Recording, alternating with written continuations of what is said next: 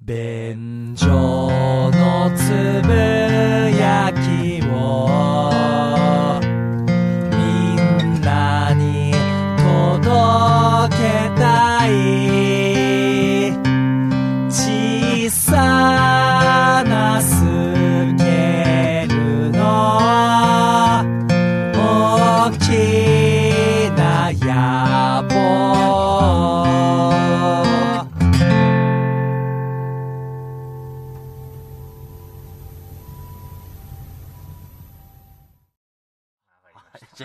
思いますけれども。あのー、僕最近、全裸監督を見まして、ほあの、ネットフリックスでね、はいはい。今やっております、もうー話題沸騰中の話題沸騰ですね。全裸監督。これ、ホッピさん見ました？僕は見てないけど、もうこれ見たさにネットフリックスいよいよ入るかと思ってます。うん。いや、これ僕見ましたけど、うん入った方がいい。うーん。本当に面白かったね。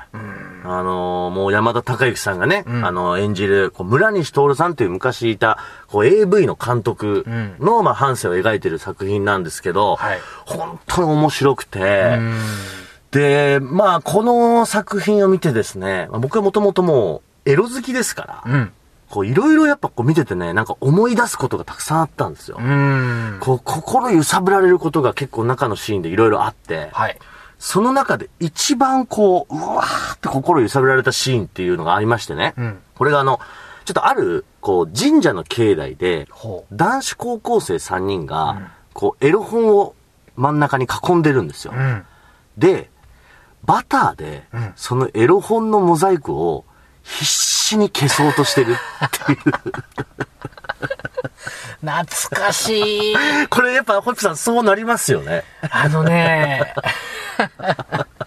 その都市伝説ありましたね。あったよね。本当俺もそれ見た時、うわ、あったなーと思って。エロ本のモザイク、バターこすりつけると、消えるっていう都市伝説あって、これみんな当時の人たち全員信じてたよね。中学の時の同級生だった桃井くんが教えてくれましたわ。バターこすりつけると、モザイク取れるんだね。そう。えー、マジか、いや、俺も今度試してみようみたいなこと喋ってて、そうそう半年後に桃井くんからエロ本貸してもらったんですよ。見事にモザイクのところ、油ギッときたって。で、しっかりモザイクは取れてなかったし。取れてないんですよ。お、嘘じゃねえか。そうそう。いや、これね、今となっちゃ笑い話だけど、うん当時の、そういう若い男たちは、本気で信じてたし、ん本気でモザイク取れるって思ってたじゃん。思ってましたね。でしょ、なんかそういう、ちょっとこう、まあまだその、今みたいにこう、ネットを開けば、エロ画像が見れるとかさ、うんっていう時代じゃない、んこう、エロを見つけることにちょっと苦労してた時代うんうんうん。を知ってる人からすると、すごくこうね、うわー、懐かしいとか、うんいろいろこう思いをね、馳せる、あの、番組になってるんですよ。うんこの全裸監督がね。はいはい。村西徹さん僕好きですからね。そうかそうか。著書も持ってますし、ああ、そうですか。ドキュメント漫画も読んでうんますから。うんうんうん。え、だからね、その、今回ちょっとその全裸監督きっかけで、んまあ我々もそういう意味ではそういうね、時代を生きてきたものとして、んちょっとこう、エロ昔話をするのはどうかなと。なるほど。こう我々のこう、まあ性の目覚めみたいな、こう10代の頃の若かりしエロをね、うん。ちょっと今日語り合おうじゃないかと。なるほど。エロ古事記ですね。エロこじいいね、エロこじき、んそういうことにしましょ神話の時代を語ろうじゃないかと。う。そうそうそうそう。そういうちょっとことをしたいなと思って。なるほどね。あの、ホイップさんそもそも、こう性の目覚めっていくつぐらいですか？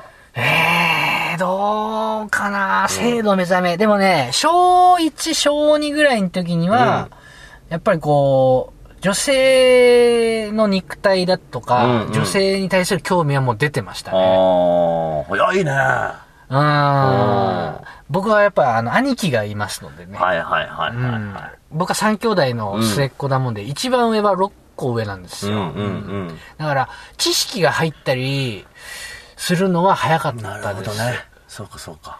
僕は小1、小2の時かな、ドッジ断平っていうね、うんアニメがあったんですよ。はいはいはい。で、ドッジ断平っていう、まあ、ドッジボール少年のうんうん、お母ちゃんが、うんあのね、水泳教室の先生やっててうんね、よく水着姿でテレビに出てくはいはいるんですよ。はめっちゃ興奮してたね。いはい。でも、それを見てうん興奮してるというのは、ひどくいけないことだという自覚はなんかあって、はいはいはいはい。初恋はね、どっち断平のお母さんなんですよ。だからな、なんかよくわかんないけど、うんすごいこうなんか興奮するっていうか、。そうもやもやするなっていう。もやもやしてた。めちゃめちゃ好きだったね。早いな僕はね、あの、それで言うと、長男なんで、はい。やっぱこう、親も結構そういうところ厳しくしてた親だったから、うん僕ね、小6ぐらいかな。うん。あの、本当にこう、なんかモヤモヤするなとかっていうことに感じてきたのは。うーん。あの、僕はね、それこそ漫画で言うとね、ターちゃんですね。ああ。徳弘正也先生。うんはい。もう児童館でターちゃん読んだ時に、んおいおいおいってなって、ほもうずーっと読んでたね、ターちゃん。う。うん。うんでもさ、小6の時点でさ、股間がさ、んエレクトする経験はさ、あったわけでしょ？あるね。え？何これってなんなかった、うんいや、なってんだよね。うんで、あのー、なんつうの、もうね、わけわからず、あのしてるって感じ。俺もうそれこそ、それの自主練が、うん僕もう小2からなんですよ。ほうほうほう。で、当時はその、やり方が、布団にこすりつけるっていう、うん。やり方だったけど、はいでもそれはね、なんつうの、こう、なんだろうな、意味わかってないんだよね。うんうんうん。何を自分がしてるかわかんないけど、とにかく気持ちいいから、やってるみたいな感じで、そう、なんかそれがちゃんとこう結びついていくのがやっぱ小6ぐらい。なるほどね。うんうんうん。今や立派なエロモンスターになりましたね。パナエロモンスター。まあ、そういうことになっちゃったけど。我流の憲法から始まって。そうだね。未だ現役だからね。達人じゃん。そこへの探求心あるからね。すごいね。そう。エッチみたいなことをうんちゃんと理解したのってどれぐらいですか、エッチをちゃんと理解するようになったのは、でも、小2、3ぐらいですかね。ええあ、それもそんな時なの？はい。あのね、漫画をよく読む家だったんですよ。はいはいはいはで、まあ、ジャンプ、マガジン、サンデい。ー、うん。ヤングジャンプとか、その、お色気系のさ、うん。漫画あるじゃんか、少年誌とはいうああいうもので、なんとなくそういうのを理解したりとか、へまあ、あと、エロ本自体も、もう、小2、3ぐらいの時に、親父のベッドの下に隠してあるのを発見して、なんとなく理解をしてたしうん、兄貴から直接知識を仕入れるようなこともありました。まあ、だから、二村さんは我流の憲法でね、うん小6ぐらいまでやってたかもしれないですけど、俺、英才教育受けてるんですよ。ある意味サラブレッドなんだ。サラブレッドなんですへねえ。ちょっと全然そうだね。流派が違うね。うん結構ちゃんとこう、正統派に、こう知っていってる感じだね。僕はちゃんとアカデミックな勉強してきて、今に至ってる。そうだね。俺はほんと我流だな30歳まで結果童貞でしたけどね。結果が伴わなかったけど、ね。そうそうそう。まあ、大学院みたいな感じかな。頭でっかちな感じになっちゃったけど。そうそうそう。社会経験はないっていう。いや、でも俺はそれで言うと本当に、そういうエッチってことを知ったのも本当に遅いから、うんそもそもそれで言うとね、理科なんですよ。理科の授業で、うわあの、要は、交尾っていうものをこうね、うん。動物のこの要はね、子供を作るっていうことで教わった時に、うん。あ、そうやって生まれるんだ。子供ができるんだって知って、俺忘れもしないんですけど、それを教わって家帰ってきたお袋に、うん。ね、え、交尾人間も交尾してうん子供できるの？つって。うんうんうん。でうちの袋がそうよ、つって。え、ってことは、お父さんとお母さんも交尾したってこと、うんうん。もうね、能面のような顔でうちの袋が、そうよ、つって。忘れました。今思えばもう恐ろしい質問してるけどい、やいやいや、でも、それはさ、もうしょうがないですよ。そうそうそうでも子供の純粋な興味だし、それぐらいでも本当に、全然そこにこう、なんていうの？知らないから。ただ母ちゃん焦ったろうね。焦ったろうね。やっぱ一人目の子供だから。そうだよ初めて性教育をしなきゃいけない時来た。やばい。なんて答えたらいいんだろう。結果、能面の顔で、そうよっていう。必要最低限の回答だけはする。嘘はつかない。そうそうそう。それぐらいでも遅かったなぁ。えー学校の、まあ、保健体育の授業とかもありましたけど、はいはいはああいうので、初めてやっぱ知識を得る人はやっぱいるんですい。ね。うんうんうんうん。僕はそういう授業を受けた段階で、もうエリートだから、いやいやいや、知ってるわ。って思ってた。すげえな知ってるわってなってるんだ。全部知ってるわ、おい。ちなみにもうその頃ってう、ん。AV も見てるの？AV 見てるよ。俺、小3ぐらいでもう見てるから。だからおうわ、すげえ。親父うんの、あの、引き出しに、はいはいあのー、VHS があってね。おーうん。それをもう見つけて。それ見つけて、うんよく見てました。子守歌代わりに聞いてましたわ。どっちがエロモンスターだよ。でもちゃんとその、小3ながらとかにうん見て、やっぱ興奮するんだ。興奮してたね。で、まあ、あーまあ、精通、初めうんうんうんうんてそういうのしたのは小5とかでしたけど、うへん。でもその時に危なかったのがさ、うんまあもちろん、これを見ることはいけないことだっていう認識はなんとなくあるんですよはいはいはいはいね。で、親父のその VHS テープでさ、L ビデオさ、うん見るじゃんか。うんうんなんていうかわかんないけどね、2回ぐらいあったな。うん。見てうん、取り出そうとすると、中でさ、テープが絡まって取り出せなくなるみたいな。はいはいはい。あれ本当に、マーフィーの法則っていうか神様のいたずらだと思うんだけど、あの時は本当人生終わったかと思うぐらい焦るよね。わかるね。うん。うわってなるよな。そう。え、他のビデオテープ使う時はさ、そんなこと一回もないのに、なんでよれによって、親父のエロビデオ隠し見る時だけ、テープが絡まるんだと思って。はいはいはい。俺一回ね、あの、ビデオデッキ分解しようと思って。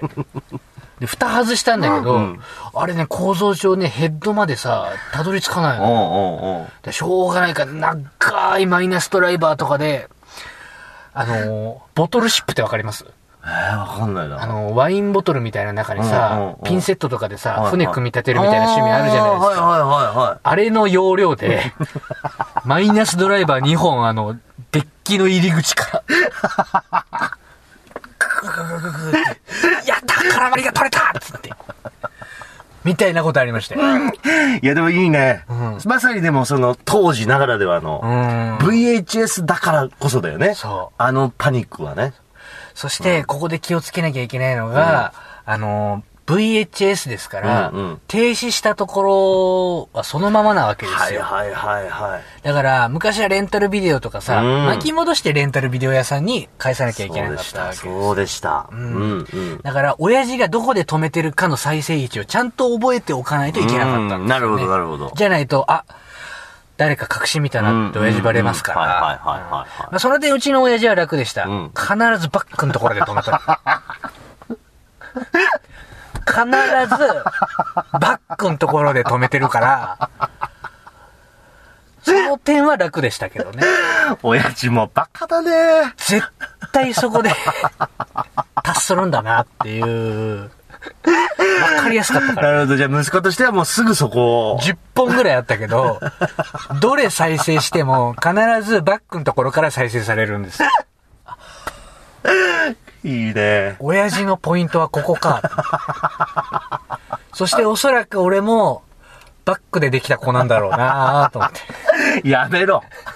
その予想はやめろ。図らずも自分が生まれた大義を知るっていうね。いやでもすげえな。やっぱエリート一家だね。ん。僕ね、それで言うとやっぱ親父が全くそういうものを、まあおそらく持ってないんですよ。持ってないことなんかあるかねまあもし持ってたとしても本当にそこは徹底してた。もう全く見つからないし、ほうほうなかったわけ。だから家にそういうものがないのよ。んエロいものが。うんうんうん。で、どうしようってなってて、で、当時、僕が小学校6年の時にあったのが、ギルガメッシュナイトって覚えてますか？懐かしいねこれはあの、ギルガメっていうね、うんもう、まあ、エロ番組っていうんですかね。まあとにかくおっぱいが見れるよっていう。深夜番組でねそう。で、これがし土曜の深夜1時とかなんですよ。今じゃ考えられなかったけれども、地上波でう、ん。胸トップレス出してたんですよ。出てたの。で、これを小学校で同級生から聞いて、どうしても見たいと。うん。で、僕当時2階の部屋が自分の寝室だったんですけど、うん1階にしかテレビがなくて、うんうんうん。その、遅くまで自分で起きて、1階に降りようとすると、親父が起きてんの。ずーっとと来てんの俺と同じですね。同じ？うん。いや、全く一緒だよ、ほんと。そんで、1階のトイレとか使って、ちょっとこう、まだいいの？みたいな空気出すけど、うんもうなんか別のなんか作業してたりとか、いや、あとさ、うんあの、テレビ、つけっぱなしにしたまんま椅子で寝てるとかね。出てたなぁ。ほんとそう。深夜0時、1時、もう始まっちゃうよ。そうそうそでもね、部屋にテレビあるわけじゃなう。いから。そうなのよ。。と思って。それで、全然そんなこと思ってないけど、親父、風邪ひけよ。うわ、全く一緒だな。ベッドで寝た方がいいよ。って言って。ほんと、言うよね。な、なに、なに、大丈夫？追い出しかかってね。そうで、結局もう俺一階でそうやって親父がいるもんだから、もうダメだ、見れないってなって、で、おばあちゃんが一人、おばあちゃんが一人いる部屋があったのよ。んもうおばあちゃんの部屋駆け込んで、ちょっとおばあちゃんごめん。テレビちょっと見して、つって、うんうんで、おばあちゃんには見えない角度、自分にしか見えない角度でテレビを動かして、初めてギルガメしないと、見た。イヤホンとかして。イヤホンとかして。したらなんかその時に限っておっぱいが一切出ない、なんかドラマみたいなの始まってさ、全然エロくないっていう。いや、そう、あれさ、結局今思い返すとさ、もう当時の僕らからすると、エッチな番組だって認識だったけどそうねさ、エロも含むカルチャー番組だったんだよね。多分ね。ね。まあね。うん。だってエロじゃない回あったもん。まあ確かに。全然あったもん。ねあったあった。ううんん。まあだからって何やってたか全く覚えてないけど。覚えてないけどね。あとさ、深夜にやってるさ、洋画さ、はいはい食い入るように俺見てましたけど、あ深夜1時ぐらいから始まるさ、うんうん洋画なんですよ。映画なんですよ。はいはい。で、絶対濡れ場あるはずだと。あで、そういうわけではないんですけど、なんだったらこう、エロ強めの映画がやっているとはいうはい。イメージで、うんうんうん。深夜1時ぐらいからさ、眠い目こすりながら、うんずーっと見てたけど、あれ？いや、終わりかいみたいな。これもわかるなずっと濡れ場期待して見てんのに、何にもなかった時の衝撃ね。これあれだね。もう本当に多分一緒なんだね。悔しかったね。悔しかった。いや、濡れ場ないんかい。そうよ。ずっとなんかしっとりした人間ドラマが繰り広げられて終わったわ、みたいな。そうそうそう。意外に硬い映画だったな、みたいなね。うんあったな当たりもありましたけどね。ああ、そうそうそう。確かにあった。さ昔はだからそういう意味ではテレビでも普通にやっぱりそういうおっぱいが出てたりとかん、やっぱエロがもうちょっと普通にオープンだったよね。ねえ、うんすごい時代ですよね。そうそうそうそう考えるとね。でもやっぱそれをいかにこう目に焼き付けるかみたいなのがね。そう。記憶力勝負。そうなんですよ。そんななかなかね、エッチな本とかも手に入んなかったけどね。ちょっとこれこと書かないぜ、これ。書かないよ。もっと本当は喋りたいもん。いきますか。オープニングカットしましょう。そうしますか。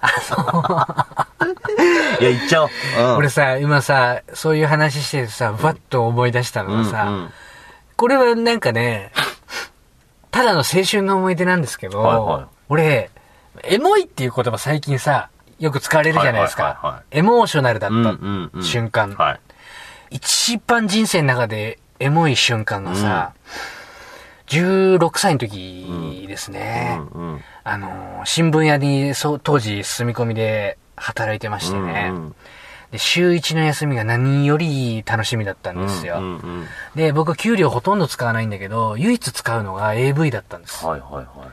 まあ16歳だから本当は買っちゃいけないんだけれども、でもレンタルビデオ屋は18歳未満だから、もちろん借りれないから、うんセル DVD っていうものをね、買いに行かなきゃいけないのよ。はいはいはいはい。高いんだけどね、うん。3、4千1枚した。はい。うん。うん。でも給料入った時、給料入って次の休みの時は、みんながさ、深夜2時ぐらいからもう配達行くわけ。うん。深夜3時ぐらいに俺目覚めて、うん。で、自分の原付きでさ、は駅前までさ、ブーンって飛ばしてビデオ安売り用に入ってね。い。安売りを。懐かしいな。懐かしいっしょ。ビデオ安売り用に入ってって、じっくり一本を選んで、買って、うん。それで、えー帰りに駅前のさ、ラーメン弁慶っていうねうん、ギトギトラーメンが売りの、背脂の。背脂のね。ラーメン食ってうんはいはいはい。で、右手には黒いビニール袋で中わからないようになっている中に、今月一押しの俺の AV が入ってるのよ。それを持って帰ってる時のバイク乗ってる瞬間が一番エモいね。でも、あれ、あれの、あの光景に勝る、俺青春の1ページないのよ。あー、なるほどね。お前の最高の青春の1ページ切り取れって言われたら俺ここになるんですよ。本当に。やっぱり16歳で AV を買っているという背徳感もあるし、うん、やっぱ楽しみでなならなかったね。でもなんかね、まあ、まあ、ちょっと状況が違うけど、うんすごいでもそれをエモいと感じるのってわかるよ。うん。こうやっぱでも、やっぱそれはね、AV っていうこのね、うん大きなものがあって、ん俺も初めてバイトして、コンビニのバイトで稼いだお金で、うんやっぱ AV を買いたいっつって、んうん秋葉原に行って、うん。4万円、お全部エロ DVD。やるねでもそれも、ホッピーさん言うようにた高かったから、うん言ってもそれでも8万円ぐらいしか買えないんだよねう。ん。そんなもんでしょうね。ほんと5、6店舗もあったね。いろんなとこもあって。秋葉原か。そうか。ラムタラとかいっぱいあるしね。いや、もうお店の名前とか覚えてないけど、でも当時やっぱそういうのに詳しい友達がいて、うんうんうん一緒に連れてってもらって。懐かしいね。だ AV を買うっていうのがね、うん。今もうあんまないでしょ、感覚的に。うーん。まあ、やっぱりインターネットで見れますからね。そうそうそうそうそう。でやっぱ買うことに対する、こう、ほんとね、こう、やっぱ人には言えない感じとかさ、そうそうそうそう。その感じがね、ちょっと悪いことしてる感覚もあるし。はいはいはいあとさ、エロ本の一番後ろにあったさ、モザイクイレーサーみたいなの。うわー、あったなー超欲しかった。欲しかったね4、5万すんのよ。あの、なんかコントローラーみたいなのついてて、うまく映像に合わせて、モザイク部分にそのカーソルを合わせると、うんモザイクが消えるっていう代物らしいんだけど、あの、今考えると、うんいや、映像の仕組みとか分かってるから、うんそんなわけないんだけどそうさ、ね。モザイク消消せるわけないじゃないですうん、か。本当にさっきのあのエロ本のバターと一緒ですよね。。そううんうん。でも、この機械があればモザイクって取れるんだって、本当に思ってたからね。俺さ、これ、それで思い出したのは、あの、そういう時にさ、消えたってやついなかった？いいるいる。いや、必ずいるよね。だって、うん。俺に、バター塗れば、エロ本のモザイク消えるよって言ってた桃井くんは、消えたって言ってたから。だからあれさ、今思えばあれ負け惜しみというか、うん。一緒の思い、くらえっていう思いなのかないやー、強がりじゃない？ねうん。え。うん。もう本当にさ、パチンコで負けてるくせにさ、まあ、月で言うとプラスかなっていうやついるじゃん。いるね。うん。うん。まあ、月収支にしたらいつもまあ、だいたいはいはいはい。5プラスかな、みたいなこと言う。うんあれと一緒一緒の感覚だと思そういやだう。からまさにその AV のイレーサーで言うと、本当消えたってやつ俺いたなと思って。当時はもう、なんか黙るしかないっていうかね。うん。あったよね。あだなまあ、あと、ちょっとまたこれも内容、テーマが変わりますけど、まあ、僕の中の10代一番大きなことで言うと、んシル男優に一時期応募してたってことですかね。えー、知るだよ。これあの、当時、今あんのかな ?AV メーカーにメルマガ登録しておくと、ん何月何日のいついつ都内某所で、うん何々っていう女優さんの作品を撮影します。うんうんうんで、ここで知る男優を募集してるんで、もし来れる方は、んあの、返事をくださいっていうメッセージが来るのよ。で、これ、行ける条件として、あの、性病検査をしてきてくださいっていうのがね、一個条件なの。なるほど。で、これが僕の中ですごいハードルが高くて、ん結局最後までビビってん、行くことはできなかったんだけど、あ僕が今思い返すとこれもし行ってたらね、違う人生歩んでたから。ー そうですね。チョコボール二村としてね、大活躍してたかもしれない。全裸二村。ナイスですね、つって。言ってた可能性はあったなっていうね。うーんそうか。でも、今でもね、あの AV メーカーで、うん。あの、シル男優とかね、はいはいはい童貞さん募集とかありますからそうそうそうそうね。ね。探求心がすごいっすね。行きたかったんだよね、そういうのに。でも、知る男優だとさ、結局女優さんにしてもらえるわけじゃないからさまあまあまあまあ。でもそっからだって自分で思ってたんだよ。あ、まずはそっから。いやいやいや、下積み、下積みしようとしてますじゃん。成り上がろうとしてるじゃん。当時ね、ん当時はよ。まずはそこから評価を受けて、うんちょっとずつちょっとずつって。めちゃめちちゃ真面目に AV ロードを駆け上がろうとしてるじゃん。ゃ。成り上がろうとしてたね。いやーでもいいですいね。やー、うーん。あ楽しいなー、あれも話したかったな、ーうん。ホイップ坊や、インターネットで裏ビデオ買いまくって、岡山県警から連絡が来る事件。終了でーす ちなみにごめんなさい、大丈夫だったんですか？最後一応結末。いや、大丈夫でした。あのー、あなたを逮捕する案件じゃなくて、こはいの、業者を摘発するために確認を取りたいんだけど、あなた、どこどこっていうホームページから、えっ、と、DVD 買ってませんかって、岡山県警から連絡があって。直接ねそう、二十歳ぐらいの時でしたからね。逮捕されると思って、大慌てでうん、あの、河原に、ゴミ袋に全部詰めて捨てに行った。息しに行った。申し訳ない。申し訳ない。あの、ホイップボーイはね、不法投棄の経験がある。環境破壊に手を染めてしまったことがある。いや、まあね。警察官の方は、刑事さんは、あなたを逮捕することじゃないからね、とはうん電話口で言ってたんだけど、出たけどね。パニックになって、頭に入んないから、え、あの、うん僕もそんなの持ってないですね。知らないですね。って言って、大慌てで河原に捨てうに行っーん。で結果的に、まあなんとか、ごめんよ、うちじゃ買えないんだって言って。可愛く言うんじゃねえよ。心優しい中学生が拾ってくれることを祈って、河原に捨てに行った。うん。なるほどね。いやもうこれ尽きないから。尽きないねもう終わりです終。わりですか。いやでもまたちょっと本当話したいわ。んおいや、いいよ。でもそれぐらい、でも僕らの世代ぐらいだとね、やっぱこれぐらいちょっとこう、エロに苦労し、そうだね。エロにいろいろなものを感じ、インター。ネットの登場からでもさ、いろいろあったよね。あ、でそれは、シーズン2で。シーズン2か。